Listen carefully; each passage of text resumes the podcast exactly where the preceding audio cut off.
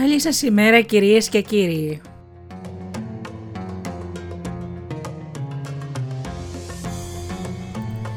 Είναι η εκπομπή «Μύθοι και πολιτισμοί» με τη Γεωργία Αγγελή στο μικρόφωνο.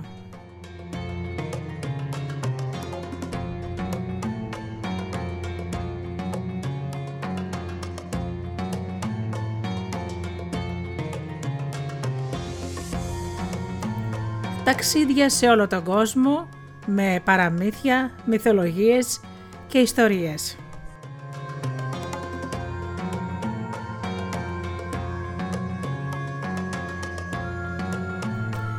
Σήμερα θα πάμε μέχρι τον Αμαζόνιο.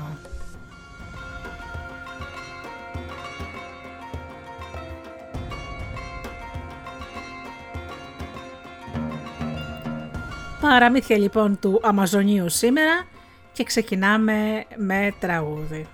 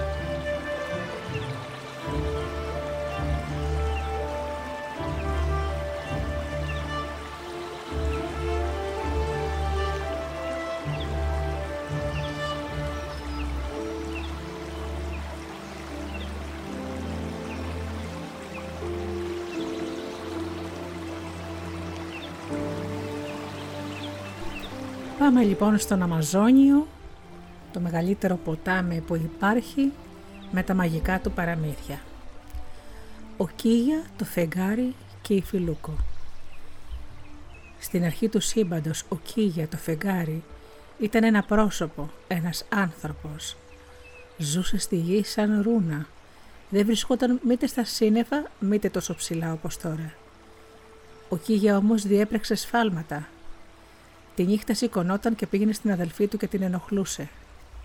Δεν της έλεγε βέβαια ο αδελφός σου είμαι, γι' αυτό και εκείνη δεν ήξερε ποιος ήταν που την ενοχλούσε στο σκοτάδι. Την ημέρα ο Κίγια ήταν όπως όλοι οι άλλοι αδελφοί, καλός και εξωπρεπής και σοβαρός και δεν αστείευόταν με την αδελφή του ούτε την πείραζε. Εκείνη συλλογιζόταν. Πώς μπορώ άραγε να ξεγελάσω αυτό που με ενοχλεί και να μάθω ποιος είναι. Πήρε λοιπόν ένα κομμάτι γουίτο. Το γουίτο είναι δέντρο μεγάλο ύψος και η μαυρομπλέ βαφή των καρπών του χρησιμοποιείται για να προστατεύει το δέρμα από το τσίμπι με τον εντόμων. Πήρε λοιπόν ένα κομμάτι γουίτο, το έκοψε, το θρημάτισε και περίμενε, ενώ σκεφτόταν. Σίγουρα αυτός ο Ρούνα θα έλθει να με ξενοχλήσει. Και σιγά σιγά όταν η γυναίκα του αποκοιμήθηκε, ο Κίγια γλίστησε από κοντά και πήγε στην αδελφή του. Όταν έκανε να την αγκαλιάσει και να παίξει μαζί της μέσα στη νύχτα, εκείνη έτρεψε το πρόσωπό του τη βαφή γουίτο. Ο Κίγια το σκάσε και πήγε τρέχοντας να πλύνει το πρόσωπό του. Ανώφελα όμως, γιατί η μουτζούρα από το γουίτο δεν έβγαινε. Και τώρα τι θα κάνω; Πήγε σε ένα μυρμηγκοφάγο και τον έβαλε να γλύψει το πρόσωπό του. Ανώφελα. Γι' αυτό και από τότε το στόμα του μυρμηγκοφάγου έχει κοιλίδα μαύρη πάνω του και το πρόσωπο του Κίγια έμεινε μουτζουρωμένο. Φώναξε λοιπόν μία μαϊμουδίτσα, μπαρίσα, να τον γλύψει κι αυτή και από τότε έμενε στο στόμα της μαϊμούς κλειδωμένο όπω είναι σήμερα. Και οι μουτζούρες παρέμεναν στο πρόσωπο του Κίγια. Γι' αυτό και όταν μεταμορφώθηκε και έγινε φεγγάρι, ο Κίγια έμενε με τις μουτζούρες επειδή η αδελφή του τον είχε βάψει με γουίτο. Δεν ξέρουμε καλά πώς ο Θεός άρπαξε τον Κίγια. Εκείνους τους καιρούς, ίσως και να ήταν μπορετό να ανέβει στους ουρανούς. Το όνομα της αδελφή του Κίγια ήταν Φιλούκο. Αυτή έμενε κάτω στη γη. Αν δεν ήταν τόσο ανόητη, θα μπορούσε ίσως και αυτή να ανέβει στον ουρανό. Και θα είχαμε τώρα δύο φεγγάρια. Αντίθετα, έμενα κάτω στη γη μόνη, σαν χείρα. Εκείνους τους καιρούς τα πουλάκια Κίγου Απίσκου ήσαν και αυτά ανθρώπινα. Ο Κιούγε τα, τα παρακαλούσε. Βοηθάτε με. Δεν θέλω να ζήσω πια εδώ, θέλω να πάω ψηλά. Πάρτε με εσείς. Μαζί λοιπόν έφτιαξαν δύο γιγάντιες βεντάλιες που τις άρπαξαν μετά οι Κίγου Απίσκου, πέταξαν και άρχισαν να υψώνονται παίρνοντας μαζί τους και τον Κίγια. Εκείνος είχε πει στην αδελφή του: Αν θέλεις να πάμε μαζί, βιάσου. Η Φιλούκο έκαμε πολλή ώρα για να βάλει τη φούστα της στη ζώνη δεν κατάφερε να δέσει και όλο γλίστραγε και συνέχιζε η φούστα να πέφτει. Στο μεταξύ ο αδελφός της είχε ήδη ανέβει στους ουρανούς και δεν ξαναγύρισε ποτέ κάτω. Μεταμορφώθηκε και έγινε φεγγάρι. Και η αδελφή του λοιπόν, σαν έμενε μονάχη, μεταμορφώθηκε και αυτή και έγινε το γεράκι Φιλούκο. Ακόμη και σήμερα με κάθε νέο φεγγάρι την ακούνε να λέει κλαίγοντας: Αχ, αδελφέ μου. Η ουρά του γερακιού είναι μακριά. Είναι η ζώνη που δεν κατάφερε να δέσει και έμεινε εκεί από πίσω της να κρέμεται. Έτσι λένε λοιπόν ότι ανέβηκε στον ουρανό ο Κίγια, ο Ρούνα, που πήραζε την αδελφή του. Γι' αυτό και δεν λάμπει καλά το φεγγάρι, γιατί είχε το πρόσωπό του μουτζουρεμένο με γουίτο. Δεν είναι όπως ο Ιάγια Ίντι, ο ήλιος, αυτός που τόσο λαμπρά φωτίζει όλο τον κόσμο και σε όλα δίνει ζωή.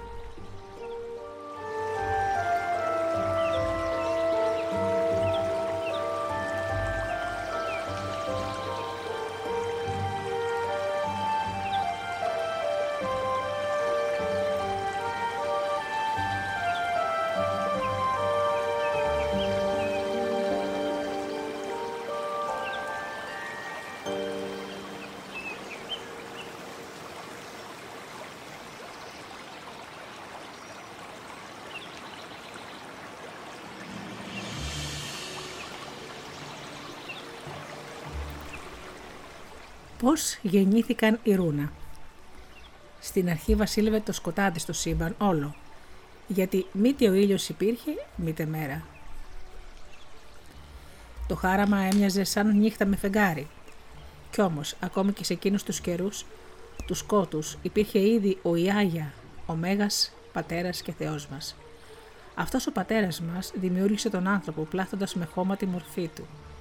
Ναι, για να έχουν όλοι το δώρο της ύπαρξης, έπλασε ο Ιάγια τον πυλό και τους έκανε ρούνα. Όρθιους τους έφτιαξε και πάνω από τα κεφάλια τους φύσηξε τη θεϊκή πνοή του και έτσι έγιναν πλάσματα σκεπτόμενα. Ο άνθρωπος λοιπόν που πλάστηκε από το Θεό τον πατέρα μας ζούσε, περπατούσε, σκεφτόταν και μιλούσε. Τότε όμως εκείνους τους καιρούς υπήρχε και ένας δαίμονας, ο Σουπάι, που για να μιμηθεί το Θεό πήρε και αυτός χώμα και πάσχεσε να το πλάσει και να του δώσει ζωή. Αλλά όχι, αντί για ρούνα έφτιαξε το ουαγκάνα, έναν αγριόχειρο. Ξανά και ξανά πάσχησε σου πάει, αλλά τίποτα, μάτια. Ο πατέρας Θεός μας, αντίθετα, βάζει χώμα σε ένα δοχείο και το σκεπάζει με μπαμπάκι. Και ύστερα λέει στο γιο του: Άνοιξε. Και ο γιος ανοίγει και βγαίνουν από εκεί τόσα και τόσα ανθρωπάκια μικρά και ζωηρά, πρικισμένα με λογικό και κρίση, που μπορούν να περπατούν και να μιλούν.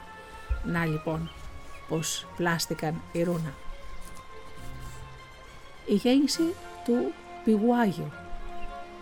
Πολύ καιρό μετά τη δημιουργία των Ρούνα, ο Ιάγια είπε: Τι να κάνω τώρα; Λοιπόν, θα βρω τροφή για να θρέψω το λαό μου. Θα δημιουργήσω το θρεπτικό φρούτο, το Πιγουάγιο.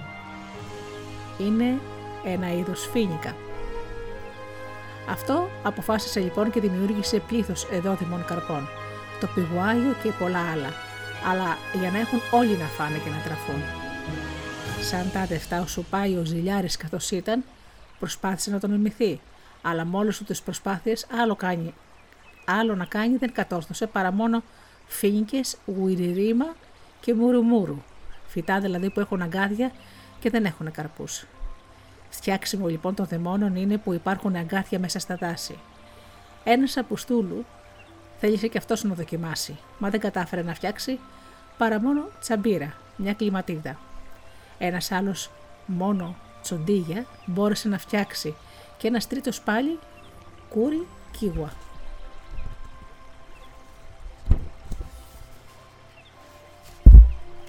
Ετούτα τα φυτά έχουν καρπούς που μοιάζουν με το πηγουάγιο όλα τα πνεύματα που είναι στην αρχή, βοηθοί του Ιάγια, δεν είχαν ιερές δυνάμεις του Θεού και μπορούσαν μονάχα να τον μιμηθούν, αλλά όχι ολότελα. Ο Θεός μόνο Αυτός μπορεί να κάνει ό,τι θέλει. Και η γέννηση της φωτιάς. Ο Ιάγια δημιούργησε φωτιά. Την τράβηξε από το τίποτα και από το πουθενά. Ναι, το ανεκτήμωτο αυτό δώρο ανάβλησε από τη σκέψη του και από τη δύναμή του. Αυτός δημιούργησε τον πυρόλιθο και από αυτή την πέτρα αποκτιέται η φωτιά. Ένας Αποστούλου είπε: Τα παιδιά μας και των παιδιών μας τα παιδιά θα θυμούνται παντοτινά για τη φωτιά που δημιουργήσαμε. Έτσι είναι. Και αν μια μέρα σβήσει η φλόγα, εμείς από ανάγκη θα θυμηθούμε τον Ιάγια και ακόμα πιο καθαρά θα νιώσουμε ότι είμαστε παιδιά του.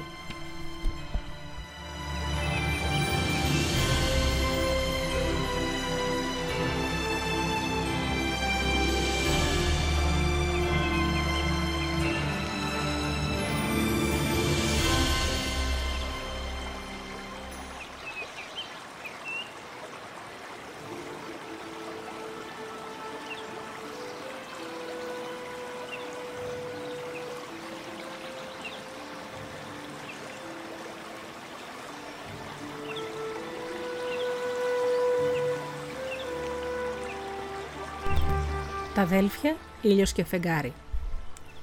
Ο Ιάγια Ίντι, ο ήλιος και ο Κίγια το φεγγάρι ήταν πρόσωπα, ήταν ρούνα. Ο Κίγια ανέβηκε στον ουρανό γεμάτο ντροπή με πρόσωπο κυλιδωμένος. Φαίνονται ακόμα τα αποτυπωμένα πάνω του, το χέρι και τα μαύρα δάχτυλα της αδελφής του που έτσι τον κυλίδωσε γιατί την πήραζε τις νύχτες. Λένε ότι ο Κίγια και ο Ίντι ήταν αδέλφια.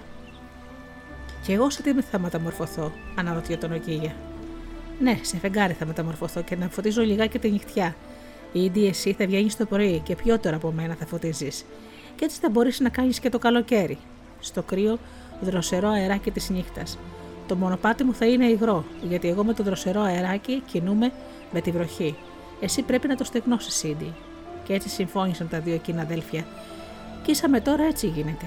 Ο Κίγια και ο Ίντι κάνουν διαφορετικές διαδρομές και όταν η διαδρομή του φεγγαριού νοτίζει και γίνεται υγρή, αλλάζουν. Κάθε μισό χρόνο συμβαίνει αυτό. Του ηλίου το περπάτημα είναι ξερό, άνυδρο, και αντίθετα εκείνο του φεγγαριού που δεν ζεσταίνεται μένει υγρό. Και έτσι έρχεται ο Ίντι και το στεγνώνει.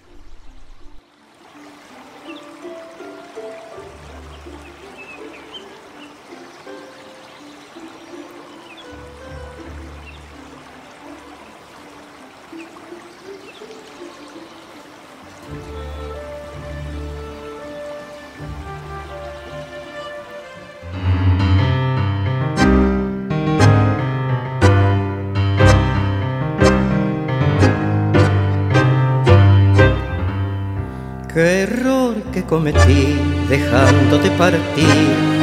No supe comprender lo que tú eras para mí. Error que lo pagué perdiendo tu querer. Si existe una esperanza, yo sé que vas a volver. Ahora busco tu cariño, ahora busco tu perdón. Yo sé bien que con mis besos abriré tu corazón y te juro, amor, que si vuelves será un sueño para mí y no tendré la angustia de vivir sin ti.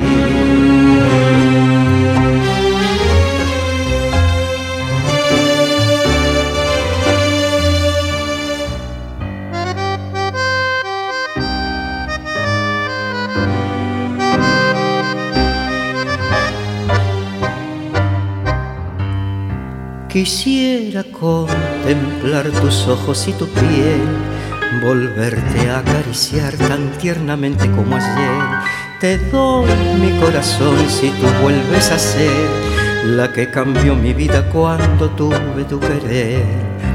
Ahora busco tu cariño, ahora busco tu perdón. Yo sé bien que con mis besos abriré tu corazón y te juro, amor, que si vuelves será un sueño para mí y no tendré la angustia de vivir sin ti.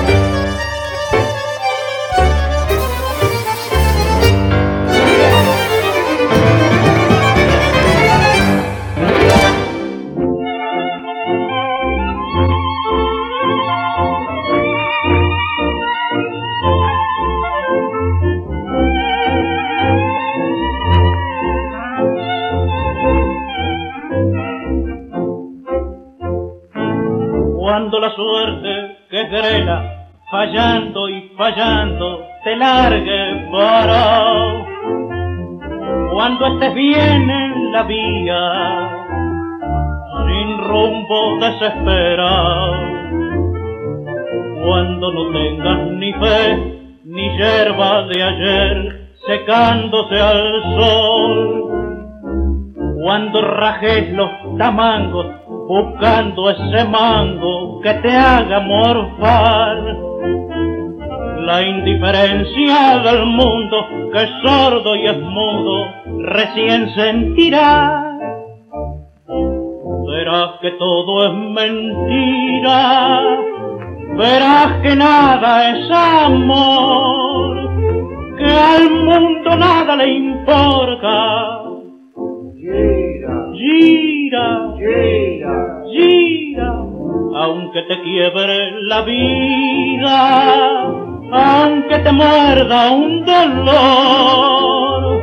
No esperes nunca una ayuda, ni una mano, ni un favor.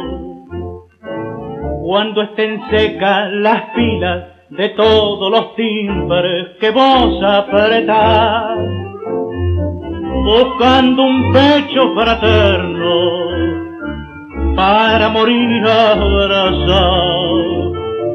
Cuando te dejen tirado después de cinchar lo mismo que a mí, cuando que a tu lado se prueba la ropa que vas a dejar.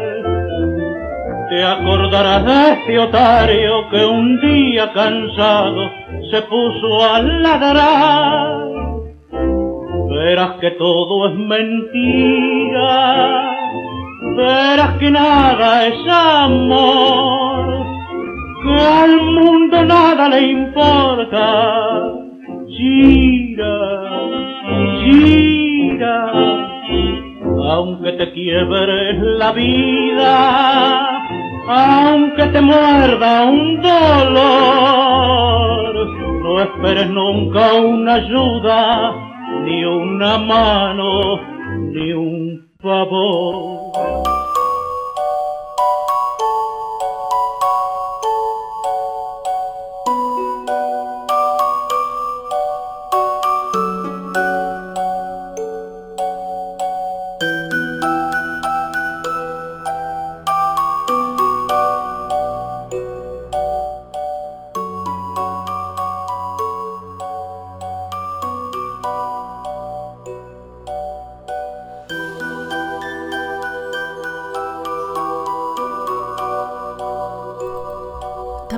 Favor. του δάσους.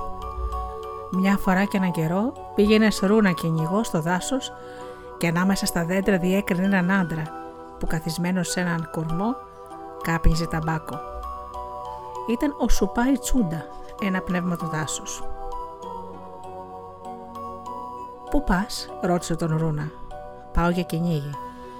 «Για πλησίασε» είπε ο Σουπάι και του πρόσφερε ταμπάκο. Ο Ρούνα δίστασε να δεχτεί την προσφορά αλλά μετά υποχώρησε και αφού κάπλησε άρχισε να ζαλίζεται. Έχασε τις αισθήσεις του και έπεσε κατά γης. Κοιμήθηκε δύο μέρες ολάκληρες και όταν ξύπνησε βρέθηκε να είναι μεταμορφωμένος σε γιατσάκ, μάγο. Ο Σουπάι τον ακολούθησε ίσα με την καλύβα του και έπειτα ξεφαγίστηκε μέσα στα δέντρα του δάσους. Ο Ρούνα, σαν μπήκε σπίτι του, αισθανόταν άσχημα και άρχισαν να βγαίνουν σκουλίκια από το στόμα του ξάφνου πρόφερε αυτά τα λόγια. Αν επιθυμεί κανείς να γνωρίσει του κόσμου τα μυστήρια, ας έρθει σε μένα. Από τη μέρα εκείνη γεννήθηκε ανάμεσα στο Ρούνα και τον Τσούντα μια δυνατή φιλία και συχνά βρισκόταν μαζί στο δάσος. Την περιπέτεια έζησε και ένας άλλος Ρούνα που συνάντησε έναν άλλον Σουπάι, τον Αγάμα, και αυτός μεταμορφώθηκε σε γιατσάκ. Ο Ρούνα, όταν πήγαινε για κυνήγι, έπιανε με χάρη, για χάρη στη βοήθεια του Αγάμα πλήθος από θυράματα. Μια μέρα γύρισε στην καλύβα του με κάμπου σαπουλιά ραμφιστές και έφτιαξε με πούπουλα και το δέρμα τους ένα γιορτάνι. Οι άλλοι περίεργοι ρούνα για τον πλούτο τον ξαφνικό του φίλου τους άρχισαν να ρωτάνε: Με τι όπλο πιάνεις τόσο πολλά και όμορφα ζώα; Αλλά εκείνος με μυστηριώδη ύφος τους απαντούσε: Κανένα. Κρατήθηκε για κάμποσο καιρό και δεν έκανε κουβέντα σε κανέναν για εκείνη τη συνάντησή του, ώσπου σε μια γιορτή μεγάλη μέθησε τόσο πολύ και αποκάλυψε σε όλους το μυστικό του. Ο άντρας που συναντάει το πνεύμα αγάμα πρέπει να φοράει γιορτάνι καμωμένο από φτερά ραμφιστή. Σηκώθηκε μετά και αφού έπαιξε πολλή ώρα τα τύμπανα, πήγε στο δάσος. Μα εκεί τον περίμενε ο αγάμα. Γιατί αποκάλυψες το μυστικό; Πολλές φορές ορμήνεψε να μην το αποκαλύψεις, είπε ο αγάμα και έφυγε μυθομωμένος. Και από αυτή τη στιγμή εκείνη, η προστασία του πνεύματος τον αγκατέλειψε τον Ρούνα και δεν κατάφερε άλλη φορά να σκοτώσει ζώο στο κυνήγι.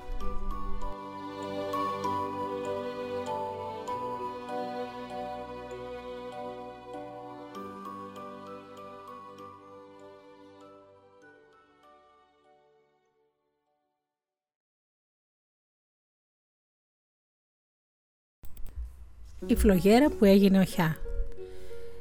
Ένας παντρεμένος ρούνα που είχε βγει στο δάσος χώθηκε. μέσα πολύ βαθιά στο δάσος και χάθηκε.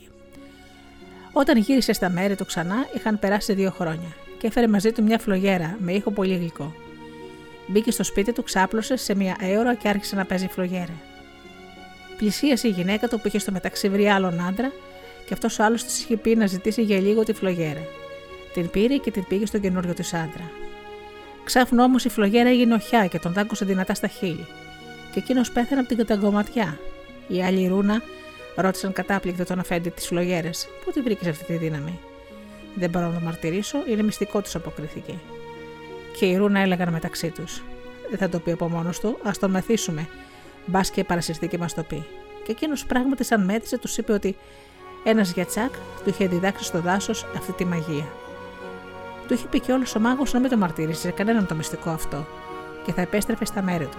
Αλλά δεν τα κατάφερε να το κρατήσει μυστικό και ο δάσκαλος μάγος τα είχε ακούσει όλα αυτά και τον περίμενε κοντά στο σπίτι του. Και μόλις πλησίασε ο άντρας στο δάσος, τον έκανε στάχτη ένας κεραυνός.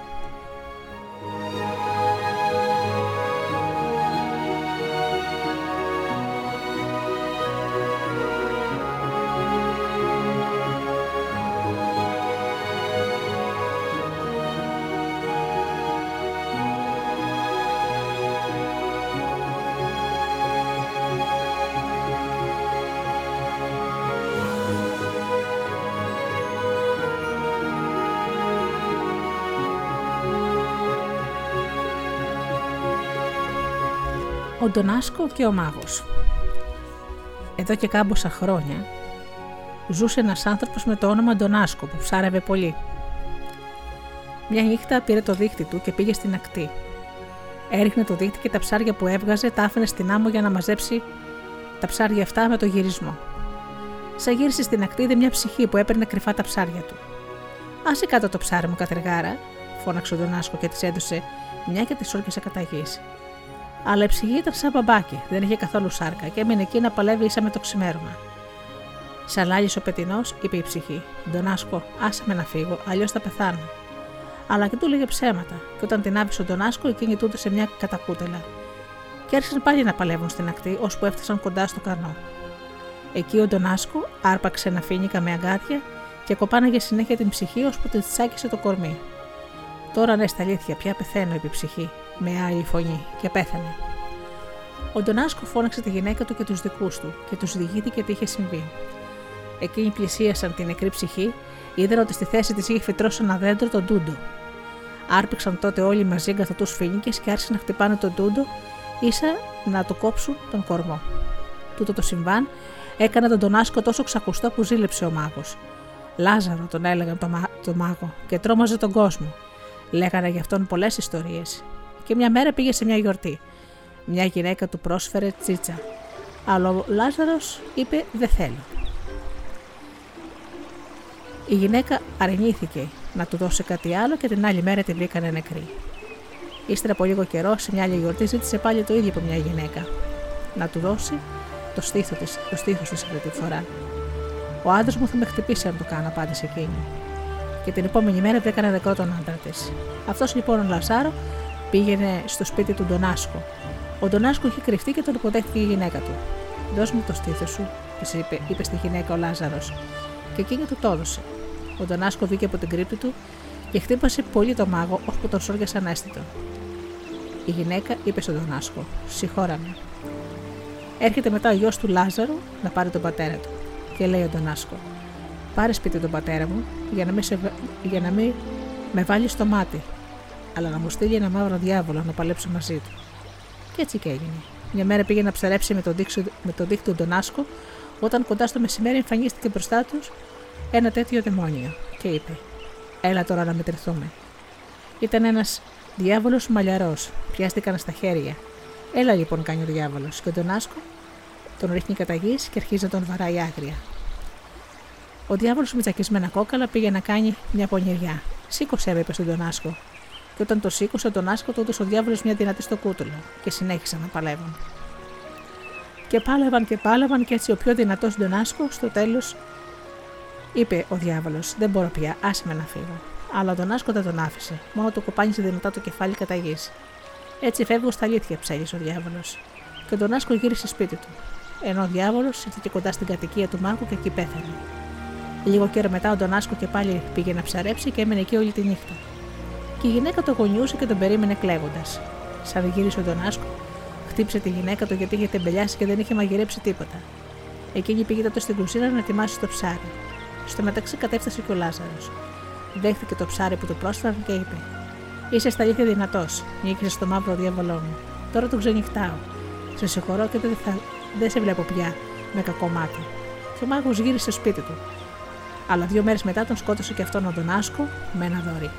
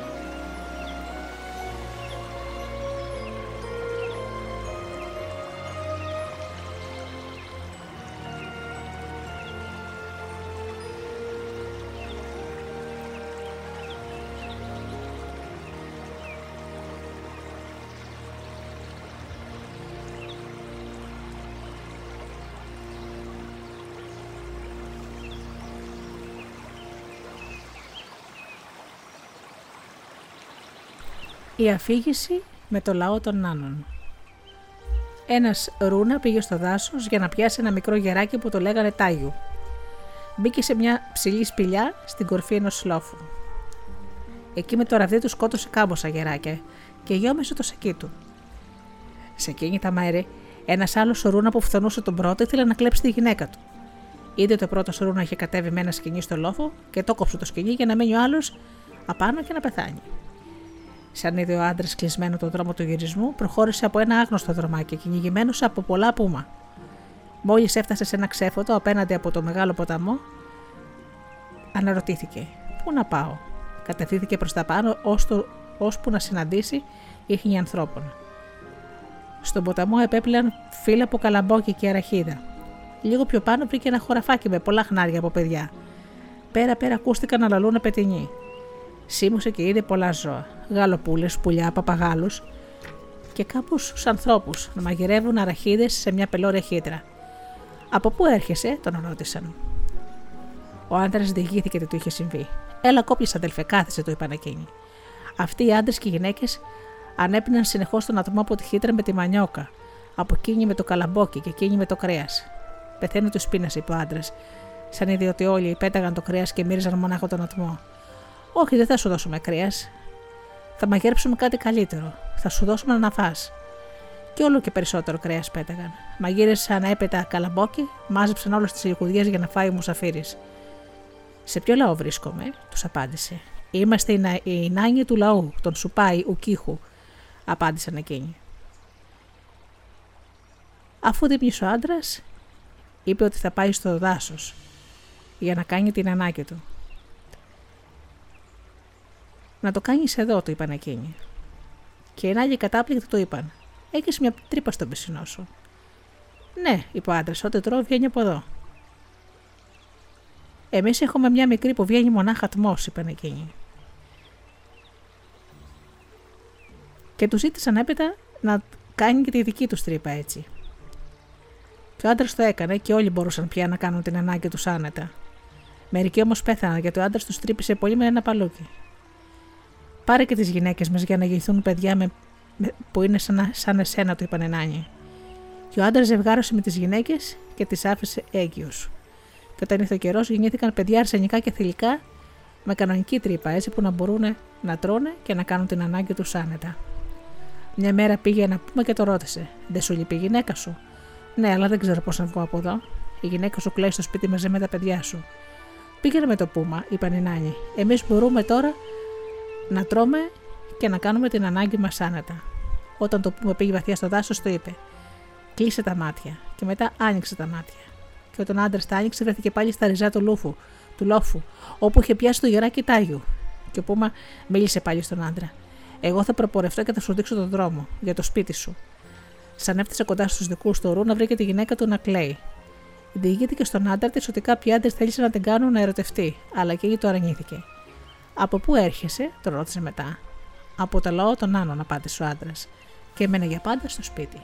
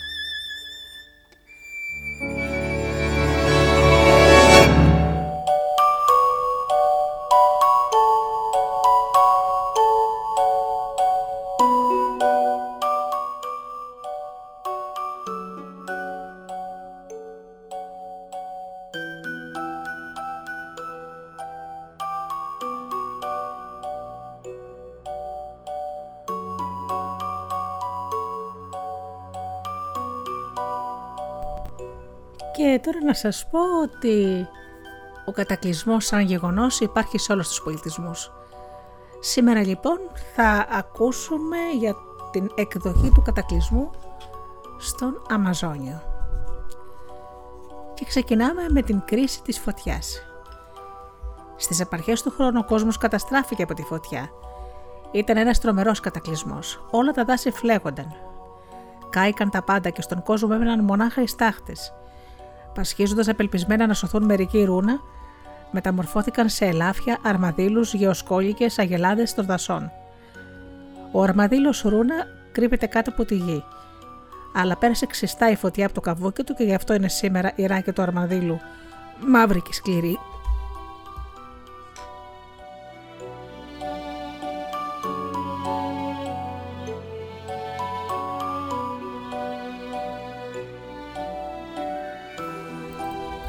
Ο Τσουνταρούκου, το ελάφι ρούνα, σαν είδε να πλησιάζει μακριά πυρήνη γραμμή που κατέστρεφε τα πάντα, σκαρφάλωσε γοργά σε ένα φίνικα. Ο Τσουνταρούκου ήξερε ότι το δέντρο αυτό έχει πιο πολύ νερό από τα άλλα και γι' αυτό δύσκολα καίγεται. Γι' αυτό το έκοψε και το χρησιμοποίησε σαν εμπόδιο ενάντια στη φωτιά. Κατάφερε έτσι να σταματήσει τη φωτιά στις πλάτες του, αλλά τα πόδια του δεν γλίτωσαν και είναι ακόμη τώρα μαύρα. Άλλοι ρούνα μεταμορφώθηκαν σε σκουλίκια της γης και πολλά κατάφεραν να σωθούν.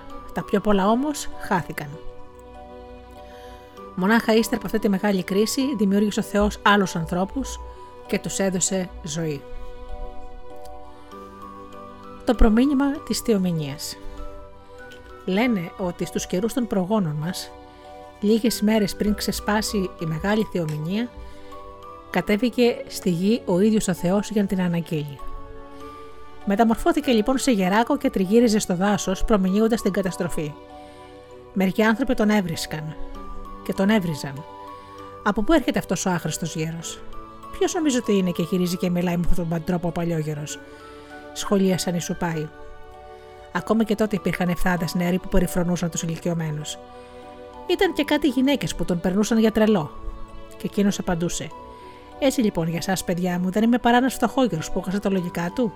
Αντίο λοιπόν αφού είναι έτσι. Και με τα λόγια αυτά έφευγε για άλλους τόπους. Τέλος ο γεροταξιδευτή αντάμωσε έναν ρούνα που είχε αφιερώσει τη ζωή του στον Θεό. Γιώκα μου, εσύ ζεις με το Θεό, ρώτησε ο Θεός η Άγια.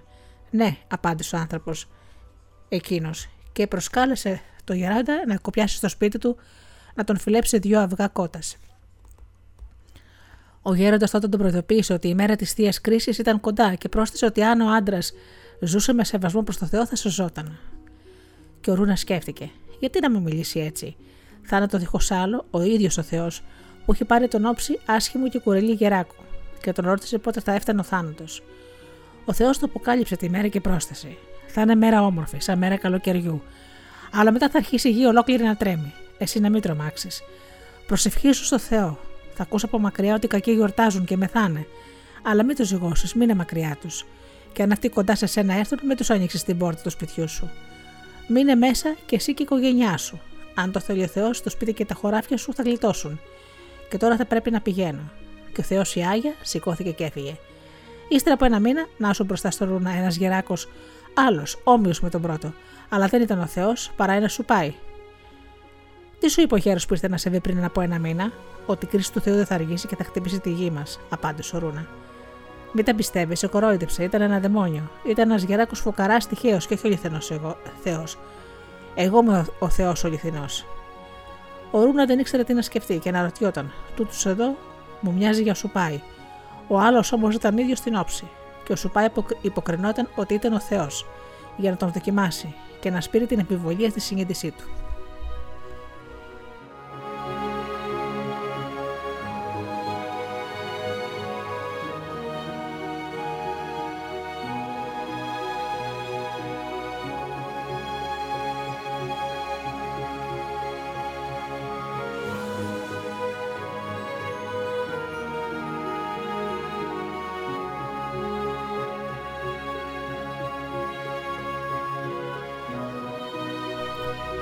Η Θεομηνία και ο Λουτσίρι Ρούνα. Ένα πολύ ζεστό μεσημέρι ακούστηκε ένας δυνατός ήχος, σαν κεραυνός, και η γη άρχισε να τρέμει ολόκληρη. Ο Ρούνα θυμήθηκε τότε εκείνο που του είχε πει ο Θεός. Από το σπίτι σου μην απομακρυνθείς. Οι κακοί έκαναν γιορτή εκείνη τη στιγμή. Χόρευαν τους αδερφούς, τις αδερφές τους, συντρόφους τους και έκαναν ό,τι ήθελαν και μεθοκοπούσαν. Ο Θεός έστειλε την κρίση του. Και αυτοί βλέποντας να σημώνει ο θάνατο φοβήθηκαν πολύ. Αχ, Θεέ η Άγια, ο θάνατος ζυγώνει.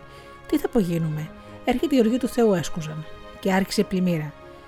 Κολύμπησαν οι κακοί με το σπίτι του Ρούνα, που είχε σώσει ο Θεός και τον κέτευαν.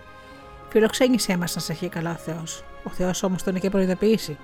Αν τους φιλοξενήσεις, θα πεθάνεις κι εσύ όπως αυτοί. Και ο Ρούνα δεν άνοιξε την πόρτα. Και, και αντίθετα, τους χτύπησε και τους πέταγε μακριά. Έτσι όλοι οι κακοί χάθηκαν στα νερά. Σαν τελείωσε η θεομηνία, έμεναν στον κόσμο μονάχα ο Ρούνα με την οικογένειά του, τη γη του και το σπίτι του. Και μεταμορφώθηκε σε λουτζίρι με υδροκολάπτη Ρούνα. Μετά την κρίση το δάσος δεν υπήρχε πια και όλα ήταν σε ένα απέραντο τέλμα. Ο Λουτζίρι περιπλανιόταν και έκλαιγε. Και άρχισε να στεγνώνει η γη και να σκληραίνει πάλι.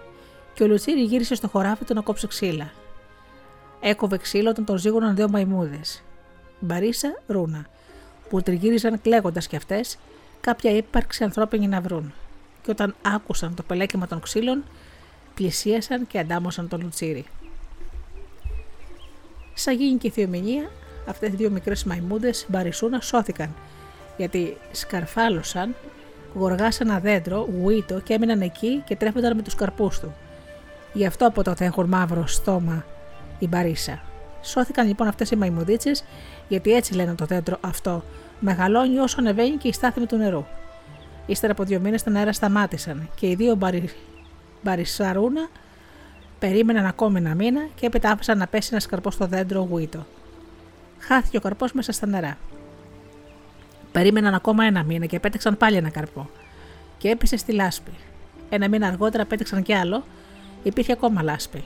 Τον επόμενο μήνα άφησαν ακόμα ένα καρπό και οι Ρούνα είδαν ότι ξεπρόβολο ο μισός από τη λάσπη. Η λάσπη αρχίζει πάλι και γίνεται χώμα, είπαν. Τον επόμενο μήνα έκαναν το ίδιο και ο καρπός κύλησε σε σκληρό χώμα.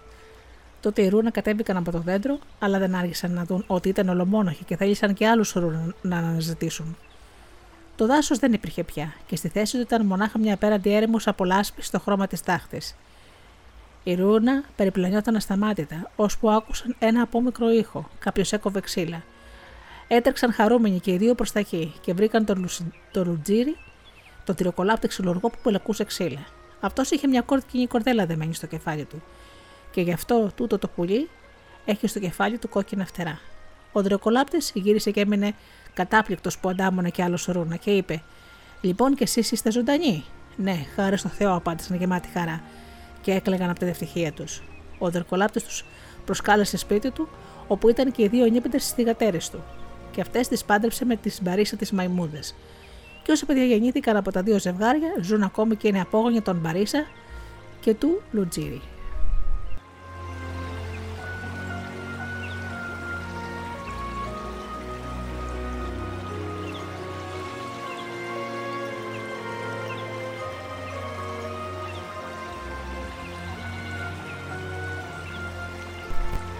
Η κρίση του σκότους Σκοτίνιασε η μέρα και έτρεμε η γη. Και ο ήλιος θέλησε να κρυφτεί. Οι φλόγες της φωτιάς, ίδιες κόκκινα πουλιά, σκορπιζόταν και χάνονταν στον ουρανό. Γι' αυτό υπάρχει και ένας σπουργίτης που έχει ονομαστεί πολύ της φωτιάς. Και αφού σταμάτησε η φωτιά, πώς να ζήσει κανείς; Έμεινε μονάχα το ξύλο της μάγκουα, που βαρύ καθώς ήταν και είχε και νερό πολύ δεγκάκι και δεν χάθηκε. Το σκοτάδι ήταν απόλυτο για ένα ολάκυρο χρόνο. Οι πρόγονοί μας παραπονιούνταν, μιας και δεν ήξεραν τι να κάνουν για να επιζήσουν και, και τι θα φάνε.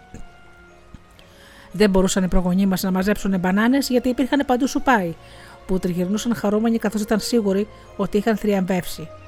Και επέζησαν οι προγονείς μας χάρη στο ξύλο της Μάγκουα. Γι' αυτό ονόμασαν και αυτό το ξύλο το ξύλο του Θεού. Ύστερα από ένα χρόνο ο Θεός επέτρεψε στο φως της ημέρας να ξαναφανεί.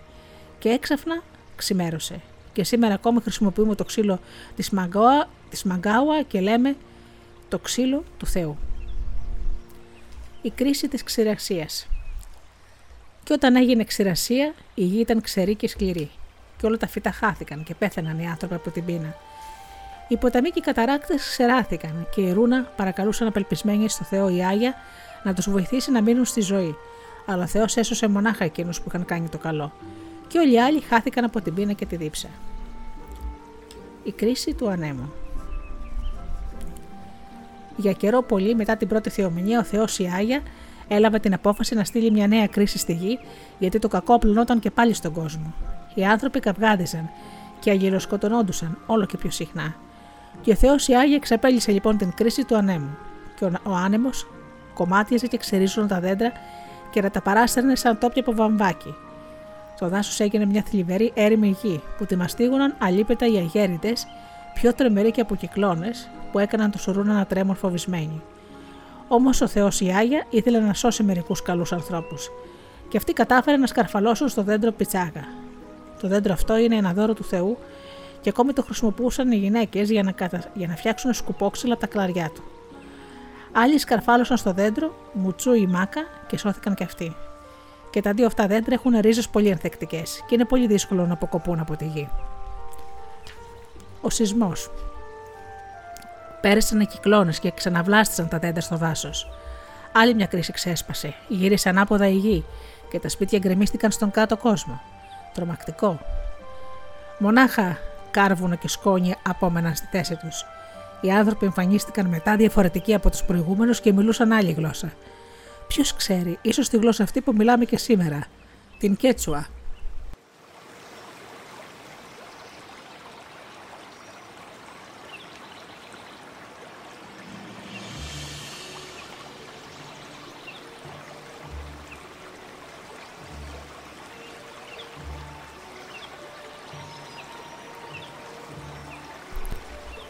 Η καταστροφή του κόσμου.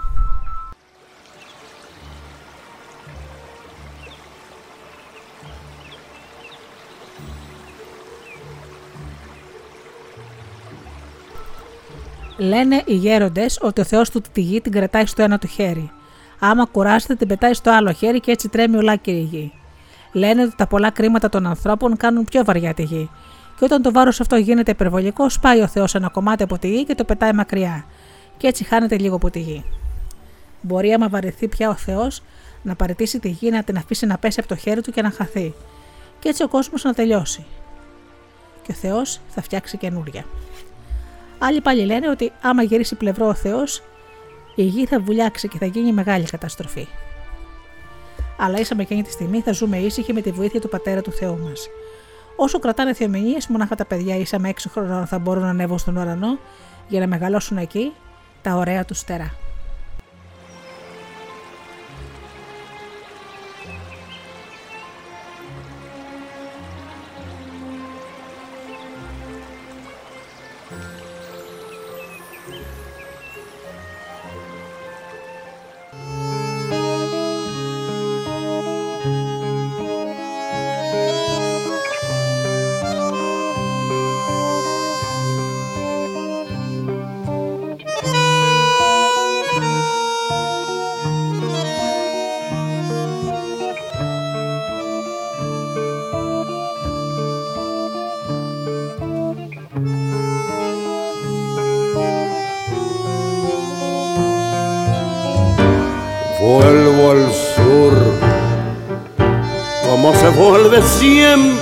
Al amor,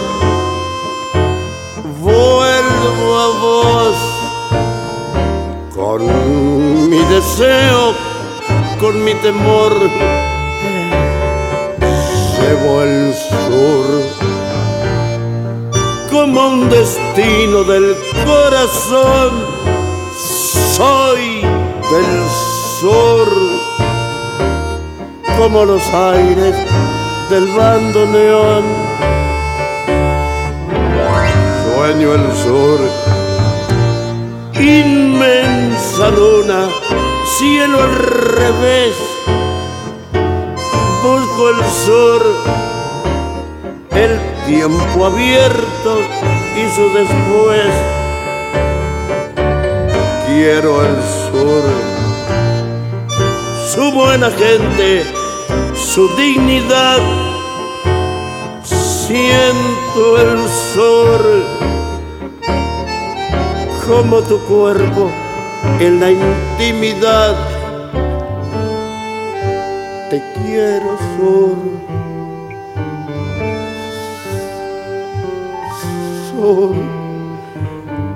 te quiero.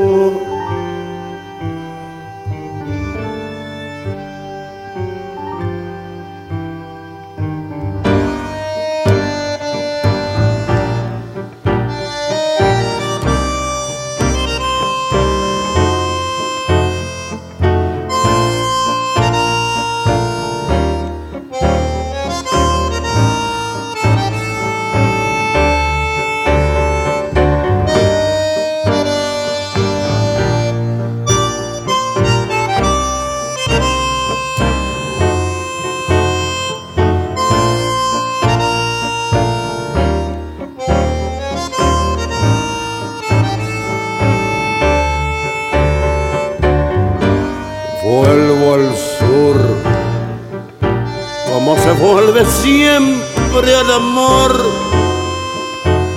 vuelvo a vos con mi deseo, con mi temor. Quiero el sur, su buena gente, su dignidad.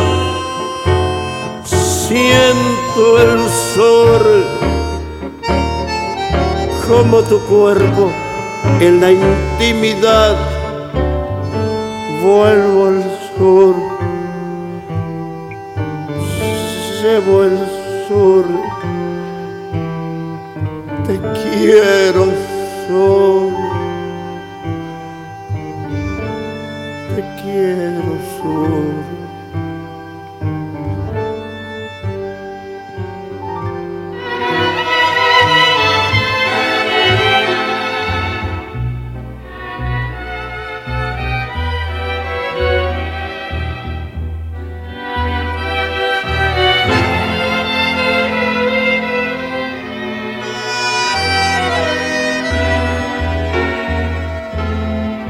Ya no estás más a mi lado, corazón.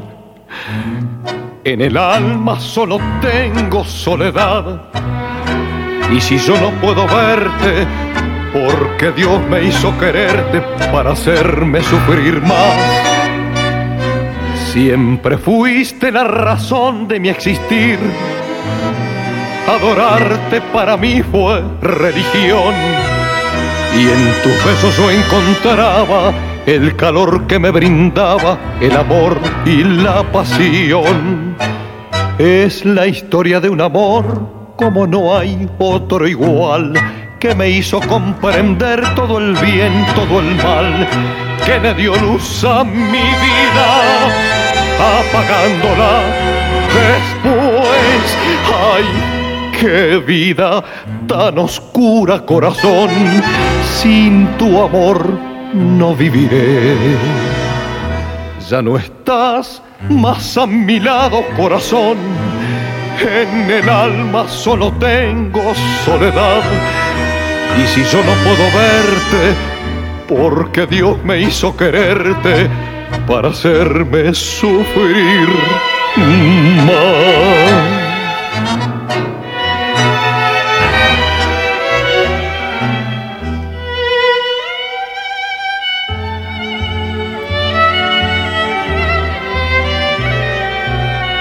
Es la historia de un amor como no hay otro igual que me hizo comprender todo el bien, todo el mal, que le dio luz a mi vida, apagándola después.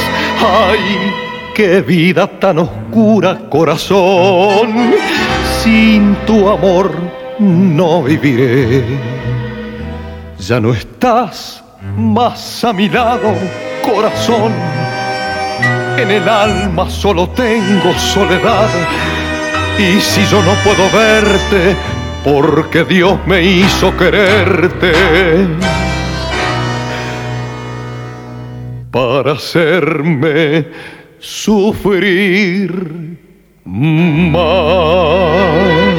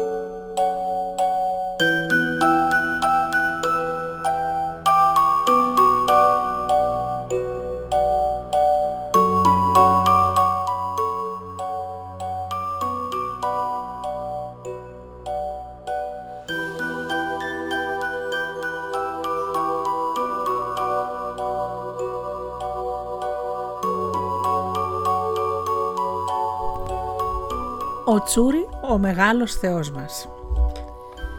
Πριν από πολύ καιρό συνέβησαν συχνά κρίσεις και κατακλυσμοί κάθε λογής. Πράγματι, τους πρώτους καιρούς η ρούνα του Νάπο εξόριξαν με την ποιότητά του στο Θεό. Όταν γέρεσε πια ο Ιάγια, έπαψε να φροντίζει αυτός τον κόσμο και έδωσε το ραβδί της αρχηγίας στον Τσούρι, το γιο του. Αυτός γεννήθηκε από τη μητέρα του Θεού και μεγάλωσε πολύ γρήγορα. Όταν πήρε από τον Ιάγια το ραβδί της αρχηγίας, είπε: Εγώ θα αποφύγω να τιμωρώ τους γιους μου αυτού του κόσμου. Στην αρχή ήταν απαραίτητο αυτό, αλλά τώρα θα τους φροντίσω πιο πολύ. Λένε οι γέροντες ότι ο Ιάγια είχε κόκκους από καλαμπόκι. Κάθε κόκκος σήμαινε και μια μέρα. Και όταν ο σπόρος του καλαμποκιού εξαντλούταν, ερχόταν μια κρίση με την καταστροφή του κόσμου. Αντίθετα, ο γιος Τσούρι, όταν ελληνικιώθηκε, λογάριζε τον καιρό με τους κόκκους του Σάμου. Και έτσι όλο και πιο σπάνιες γίνανε οι κρίσεις, γιατί είναι αδύνατο να εξαντληθούν οι κόκκι της Σάμου. Από τότε που έγινε ο Τσούρι αρχηγός μας, αρέωσαν οι σεισμοί, οι κεραυνοί και οι κυκλώνες, και οι άνθρωποι ζουν πιο καλά, με πιο μεγάλη αξιοπρέπεια. Έχουν συναισθήματα καλά και συμφωνούν ότι παντού είμαστε ευλογημένοι από τον Ιά για το Θεό μας. Γεννιέται ο Ίντι, ο ήλιος, και εκείνους τους καιρούς δεν υπήρχε ήλιος. Και οι προγονείς μας ζούσαν και δούλευαν μονάχα στο φως του Κίγια, του φεγγαριού. Την εποχή του σκότους υπήρχε ήδη ο Θεός η Άγια, αλλά αφού έπρεπε να τιμωρεί τους ανθρώπους για τα κρίματα και τα λατώματά τους, τους οδήγησε κάθε τόσο στον αφανισμό. Όμως λίγο μετά με τους γάμους της μητέρας μας γεννήθηκε ο γιος του Θεού. Και μαζί με το βρέφος αυτό εμφανίστηκε και ο Ίντι, ο ήλιος, που με το φως του έκανε τη γη να λάμπει. Όταν εμφανίστηκε ο Ίντι, ο Σουπάι, οι Σουπάι νόμιζαν ότι αυτοί δημιουργήσαν και χάρηκαν και άρχισαν τους χορούς και τις γιορτές. Ο γιος του Θεού και ο Ίντι γεννήθηκαν μαζί, και έτσι μα δόθηκε το δώρο του φωτός και η ευθονία τους στα Σπαρτά. Στην αρχή, όταν οι άνθρωποι ζούσαν στο σκοτάδι, όλα ήταν εντελώς διαφορετικά. Και το καταλαβαίνουμε αυτό όταν ακούμε τις διηγήσεις των γερόντων. Ο πατέρας και η μητέρα του Τσούλη. Στις αρχές του χρόνου, εμείς οι άλλοι Ρούνα ζούσαμε σε μια κοινότητα με το Θεό. Αυτός ήταν το ίδιο εκείνο καιρό ο πρώτος Ρούνα σε ένα κόσμο γεμάτο σουπάι και ταραγμένο από κάμποσες κρίσεις. Να πω γεννήθηκε ο Θεός Τσούρι. Είχε πατέρα και μητέρα. Εκείνη ήταν μια κοπέλα όμορφη, που την τριβέλιζαν συνέχεια και την ενοχλούσαν οι σουπάι, που ήθελαν να την παντρευτούν. Αυτοί όμως τους έδιωχνε όλους. Μια μέρα έφεραν οι σουπάι τύμπανα και φλογέρες και τραγουδούσαν και τις μίλησαν πάλι για γάμο. Απευδισμένη από τις απαιτήσεις τους και την επιμονή τους, η κοπέλα φώναξε: Καλά, αν θέλετε στα αλήθεια να με παντρευτείτε, ορίστε κοπιάστε. Εδώ υπάρχει ένα ραβδί. Θα γίνει άντρος μου όποιος τα αρπάξει και το σφίξει και να το κάνει να βγάλει νερό. Και τράβηξε και ένα σταμνί για να χύνεται εκεί το νερό. Ύστερα το νερό θα το, θα το κάνουμε κρασί για τη γιορτή του γάμου, πρόσθεσε. Οι σουπάοι έσφυγγαν μόλι του στη δύναμη το ραβδί, αλλά νερό δεν έβγαινε. Η κοπέλα είπε τηρευαυτικά: Αυτή είναι η απόδειξη ότι δεν μπορείτε να με παντρευτείτε. Μην με ενοχλήσετε ξανά. Μετά φώναξε ένα νεαρό ρούνα που δεν ήξερε το όνομά του. Τον έλεγαν πατέρα του Θεού. Αυτός δεν είχε ενοχλήσει ποτέ την κοπέλα. Τι με θέλεις, τη ρώτησε ο νέος, που είχε τρέξει αμέσως στο κάλεσμά της. Θέλω και εσύ να περάσεις τη δοκιμασία, είπε εκείνη. Ο Ρούνα πήρε το ρευδί, το έσφιξε και έβγαλε αυτό το νερό. Πράγματι λοιπόν, εσύ θα είσαι ο άντρας μου σε όλη μου τη ζωή, δήλωσε. Και ο κόσμος ολόγερα χαιρόταν και φώναζε. Εγώ θα παίξω τη φλογέρα. Εγώ θα παίξω το ταμπούρλο. Εμείς θα είμαστε οι νονοί. Όλοι ζήτηκαν ένα καθήκον για τη γιορτή του γάμου. Γι' αυτό σε ανάμνηση του γάμου εκείνου ταΐζουμε μουσικές και παίζουμε. Όταν παντρευόμαστε με φλογέρες και ταμπούρλα. Και δεν θα σταματήσουμε ποτέ αυτή την παράδοση. Ενώ ο γαμπρός πρόσφερε στον κόσμο το θαυματουργό κρασί, οι διάβολοι έκαναν να βγει από το κεφάλι τους το Αγουαρδιέντε, που γι' αυτό το λόγο το ονόμασαν οι γέροντες νερό του δαίμονα. Πράγματι, όποιος το πήγε, αρχίζει να φωνάζει, να λογομαχεί και να καπκαδίζει. Οι νονοί του πάντρεψαν και τους έδωσαν τις συνηθισμένες συμβουλέ της Καματσίνα. Είναι έθιμο σύμφωνα με το οποίο οι συγγενείς δίνουν συμβουλέ στους συζύγους πριν από το γάμο. Τους έβαλαν να πλαγιάσουν μαζί με μία κούκλα από πανί στα χέρια στρώμα την Τσαγουατσάγουα. Είναι κουκλάκι υφασμάτινο ευνοϊκό σύμβολο της γαμήλιας γονιμότητας που θα το τοποθετείται ανάμεσα στους συζύγους την πρώτη νύχτα του γάμου. Κοιμήθηκαν έτσι όλη τη νύχτα. Κάποια στιγμή το ύπνο, ο γαμπρός χτύπησε την κοιλιά της νύφης με το γόνατό του και αρκούσε αυτό για να αγκαστρωθεί. Εκείνη και να έχει την κοιλιά της τώρα το μωρό που έμελε να γίνει ο Θεός μας. Η γέννηση του Τσούρι. Ξημέρωνε και ο άντρας κατάλαβε ότι η γυναίκα του ήταν εγκαστρωμένη. Και εξοργίστηκε και είπε: Με άλλους με, με, άλλους με σου πάει το έκανες. Δεν μπορεί το παιδί που περίμενες, δεν είναι δικό μου παιδί. Πώς μπορεί να είναι δικό μου παιδί αφού δεν σμίξαμε ποτέ; Όχι, δικό σου είναι, έλεγε και ξανά η γυναίκα. Ο άντρα εξοργίστηκε ακόμα πιο πολύ και έφυγε θέλοντας να την παρατήσει για πάντα. Όσο και αν επέμενε η κοπέλα στα λεγόμενά της, τόσο εκείνος δεν ήθελε άλλο να την ακούει και να την πιστέψει. Και σήμερα ακόμη πολλοί έχουν το κακό συνήθειο να παρανούνται τη γυναίκα τους. Έτσι φέρθηκε και ο πατέρας του Θεού. Έκανε να την παρατήσει και να φύγει για αλλού, αλλά δεν μπόρεσε να το κάνει, γιατί εκείνη τον προειδοποίησε. Αν θες να με παρατήσεις, γύρνα πρώτα πίσω σου και κοίτα, και μην κάνεις τον τρελό. Ο άντρας γύρισε και είδε ένα μεγάλο βάραθρο, έτοιμο να τον καταβροχθήσει. Τέτοια ήταν η τρομάρα του που δεν ήθελε πια να παρατήσει τη γυναίκα του. Την πήρε και πήγαν να κάτσουν μαζί κάτω από τη σκιά ενός μεγάλου κέντρου. Η γυναίκα του είπε: Σε λίγο γεννιέται ο γιος σου. Καλά θα κάνεις να ετοιμάσεις μία φωλιά. Ο άντρας τότε έφτιαξε ένα τάμπο, όμοιο με μικρό βωμό στολισμένο στο μπροστινό του μέρος. Η μητέρα του Θεού πήγε και έφερε στο φως το γιο, το Θεό μας, μέσα σε αυτό το καταφύγιο του δάσους πάνω στα χόρτα. Λένε ότι γεννήθηκε ύστερα από τρεις μέρες πόνο και δύο μέρες μετά τη γέννησή του που μπορούσε να περπατάει ήδη το βρέφος και να παίζει με μικρά ξυλάκια. Έτσι αλόκοτε γεννήθηκε το γουα γουα, είπαν οι νουνιοί. Τι είναι ο γιο, ενώ σου πάει το δίχως άλλο. Ήρθαν τότε οι σουπάοι να δουν το μωρό, αλλά δεν μπόρεσαν να, το, να διακρίνουν παρά την άκρη του ποδιού του μονάχα, γιατί τυφλώθηκαν από το φως που εξέπεμπε.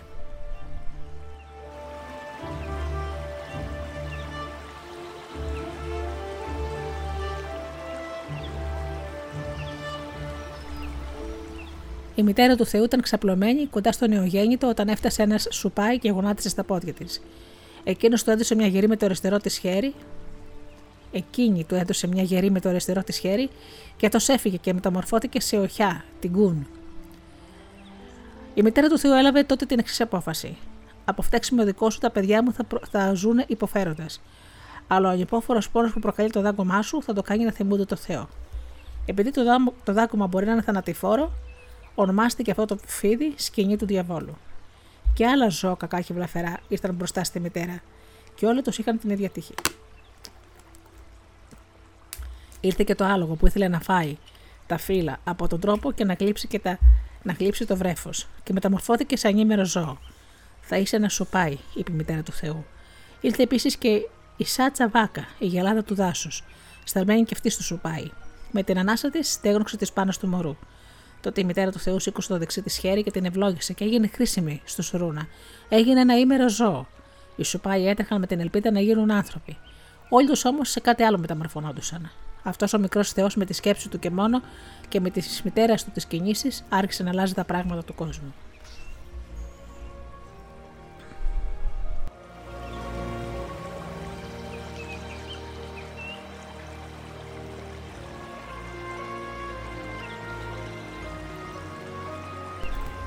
οι ασχολίες του Τσούρι.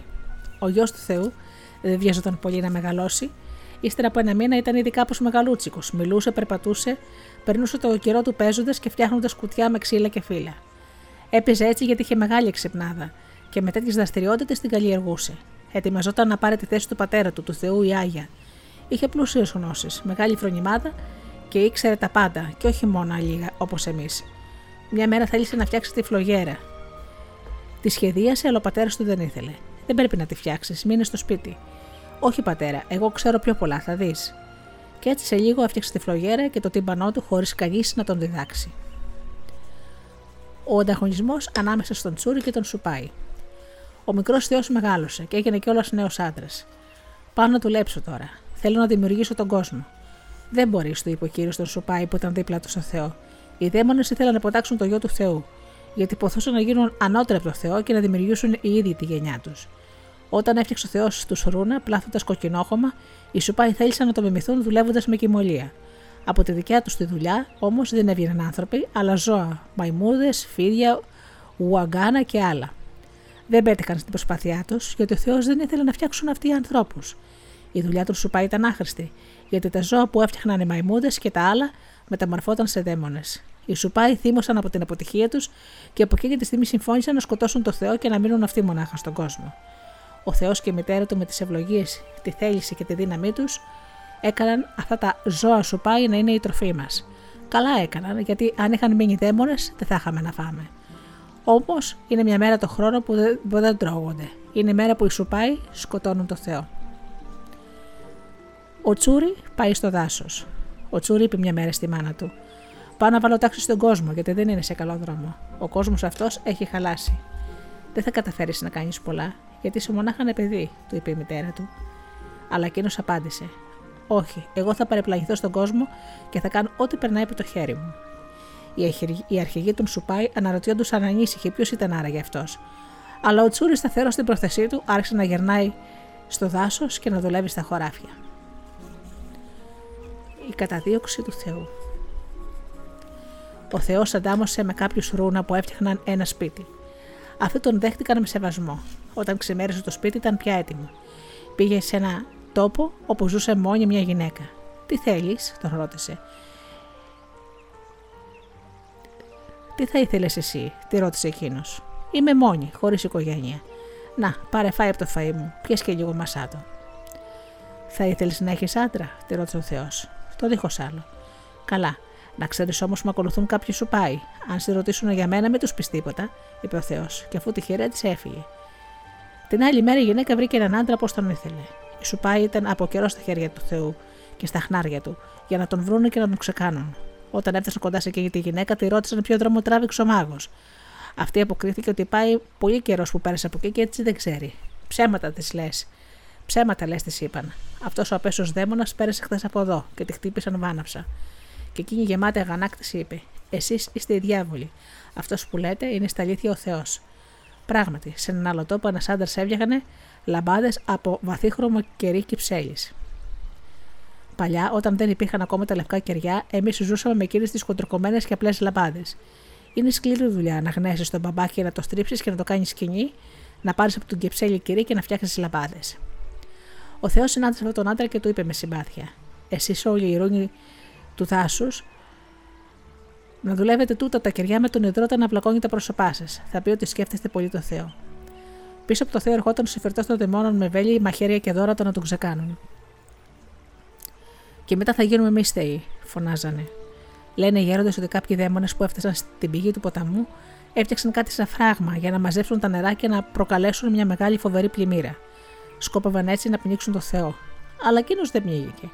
Αντίθετα, οι Σουπάοι, αφού ήταν που σκοτώθηκαν στην ίδια τους την παγίδα. Ο Θεός έφτασε σώος σε ένα άλλο σπίτι που κοιμήθηκε. Την επόμενη μέρα, ξέροντας ότι το, το καταδιώκουν, είπε στον νοικοκύρη: Αν έρθουν και ρωτήσουν για μένα, πέστε ότι πέρασε από ένα γεράκος και έσπηρε μανιόκα που τώρα ορίμασε. Ύστερα από τρεις μέρες κατέφτασε μια ομάδα που σου πάει, που ακολούθησαν τα χνάρια του Θεού και ρώτησαν τον άντρα. Δεν τον είδα, είπε εκείνος. Πώς είναι δυνατόν, αφού σίγουρα πέρασε από εδώ. Ένα σου πάει ως φράθηκες σε λαγωνικό και έδειξε τον δρόμο που είχε περάσει ο Θεός. Συνέχισαν έτσι με την καταδίωξη. Αλλά ξάφνου σχηματίστηκε μπροστά τους ένας πελώριος βαθύς νερόλακος. Για να τον προσπεράσουν, έφτιαξαν μια μικρή πρόχειρη γέφυρα, κόβοντας δέντρα ίσα με αργά τη νύχτα. Πήγαν μετά να ξαποστάσουν και το πρωί είδαν κατάπληκτα τη γέφυρα καταστραμμένη και τα δέντρα στημένα όρθια. Να η απόδειξη ότι πέρασε από το Θεός, είπαν, και έπειτα δίχως διόλου να αποθαρρυνθούν, ξαναφτιάξαν πολλές φορές τη γέφυρα, ώσπου κατόρθωσαν να περάσουν το εμπόδιο. Ένας από δάφτου, ένας μάγος, αφού είπε Χαϊαχάουάσκα, κατάφερε να, δει, να βρει το δρόμο. Και ένας άλλος σουπάι που είχε όσφρηση σκύλου έδειξε την κατεύθυνση που έπρεπε να πάρουν. Περπατούσαν και περπατούσαν χωρίς σταματημό. Όταν ρώτησαν για εκείνον, οι άνθρωποι απαντούσαν πάντα. Ναι, πέρασε ένας γεράκος από εδώ και έσπερε μανιόκα που έχει ήδη φυτρώσει, και η μανιόκα θέλει ένα χρόνο για να οριμάσει. Η αλήθεια είναι ότι στο Θεό έφτασε μόνο μια νύχτα για να κάνει τη μανιόκα να οριμάσει. Και οι διάβολοι έλεγαν: Ανώφελα τα ψέματά σας. Αυτό ο δαίμονας πέρασε χθες από εδώ. Και οι Ρούν απαντούσαν: Πώς μπορεί να είναι δαίμονας αφού είναι ο ίδιος ο Θεός; Και αυτό τους εξακρίωσε τους Σουπάι και κατηγορούσαν τους Ρούνα ότι πίστευαν τυφλά σε εκείνον. Και τη νύχτα οι Σουπάι βρήκαν πρικισμένοι με μαγικές δυνάμεις το μέρος όπου θα πέθαινε ο Θεός.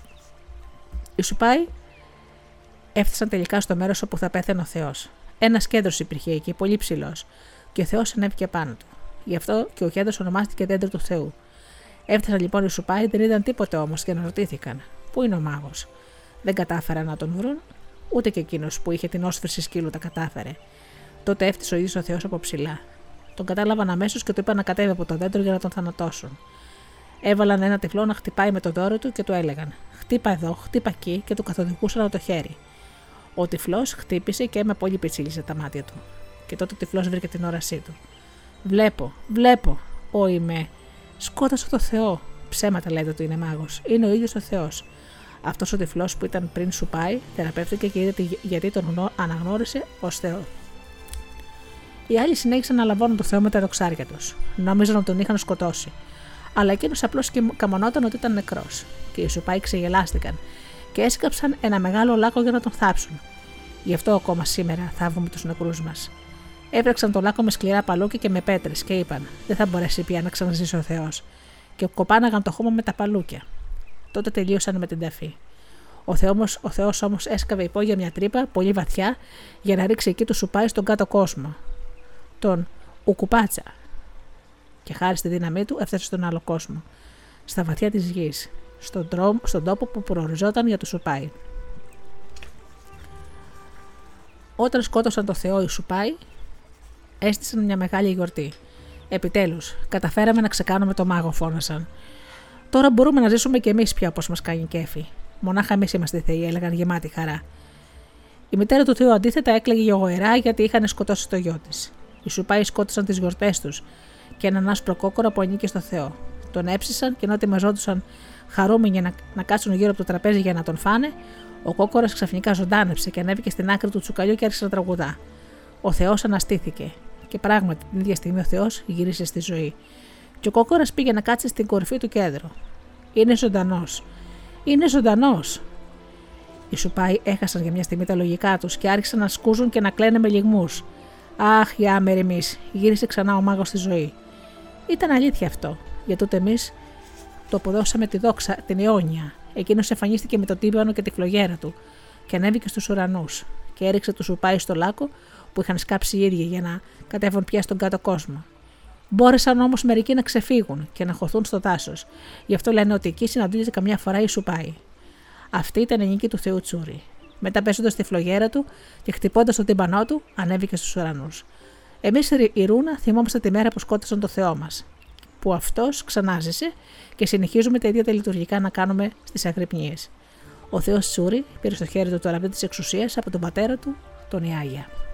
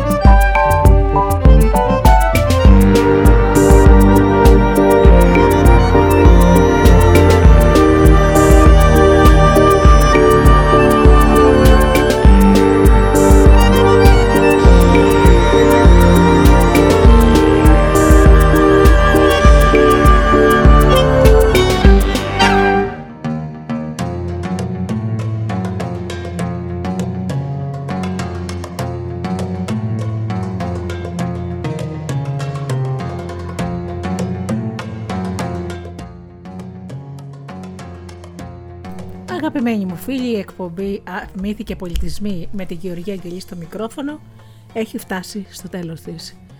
Σήμερα ακούσαμε παραμύθια και μύθους από τον Αμαζόνιο. Σίγουρα θα βρήκατε πολλά κοινά στοιχεία με άλλες παραδόσεις και με θρησκείες όλο του κόσμου. Τα παραμύθια είναι παγκόσμια. Οι μύθοι είναι παγκόσμιοι και παντού υπάρχουν ομοιότητες και ελάχιστες διαφορές. Αγαπημένοι μου φίλοι, εύχομαι να περνάτε καλά και να είστε καλά και να αγαπάτε τον άνθρωπο που βλέπετε κάθε μέρα στον καθρέφτη. Καλό σας απόγευμα.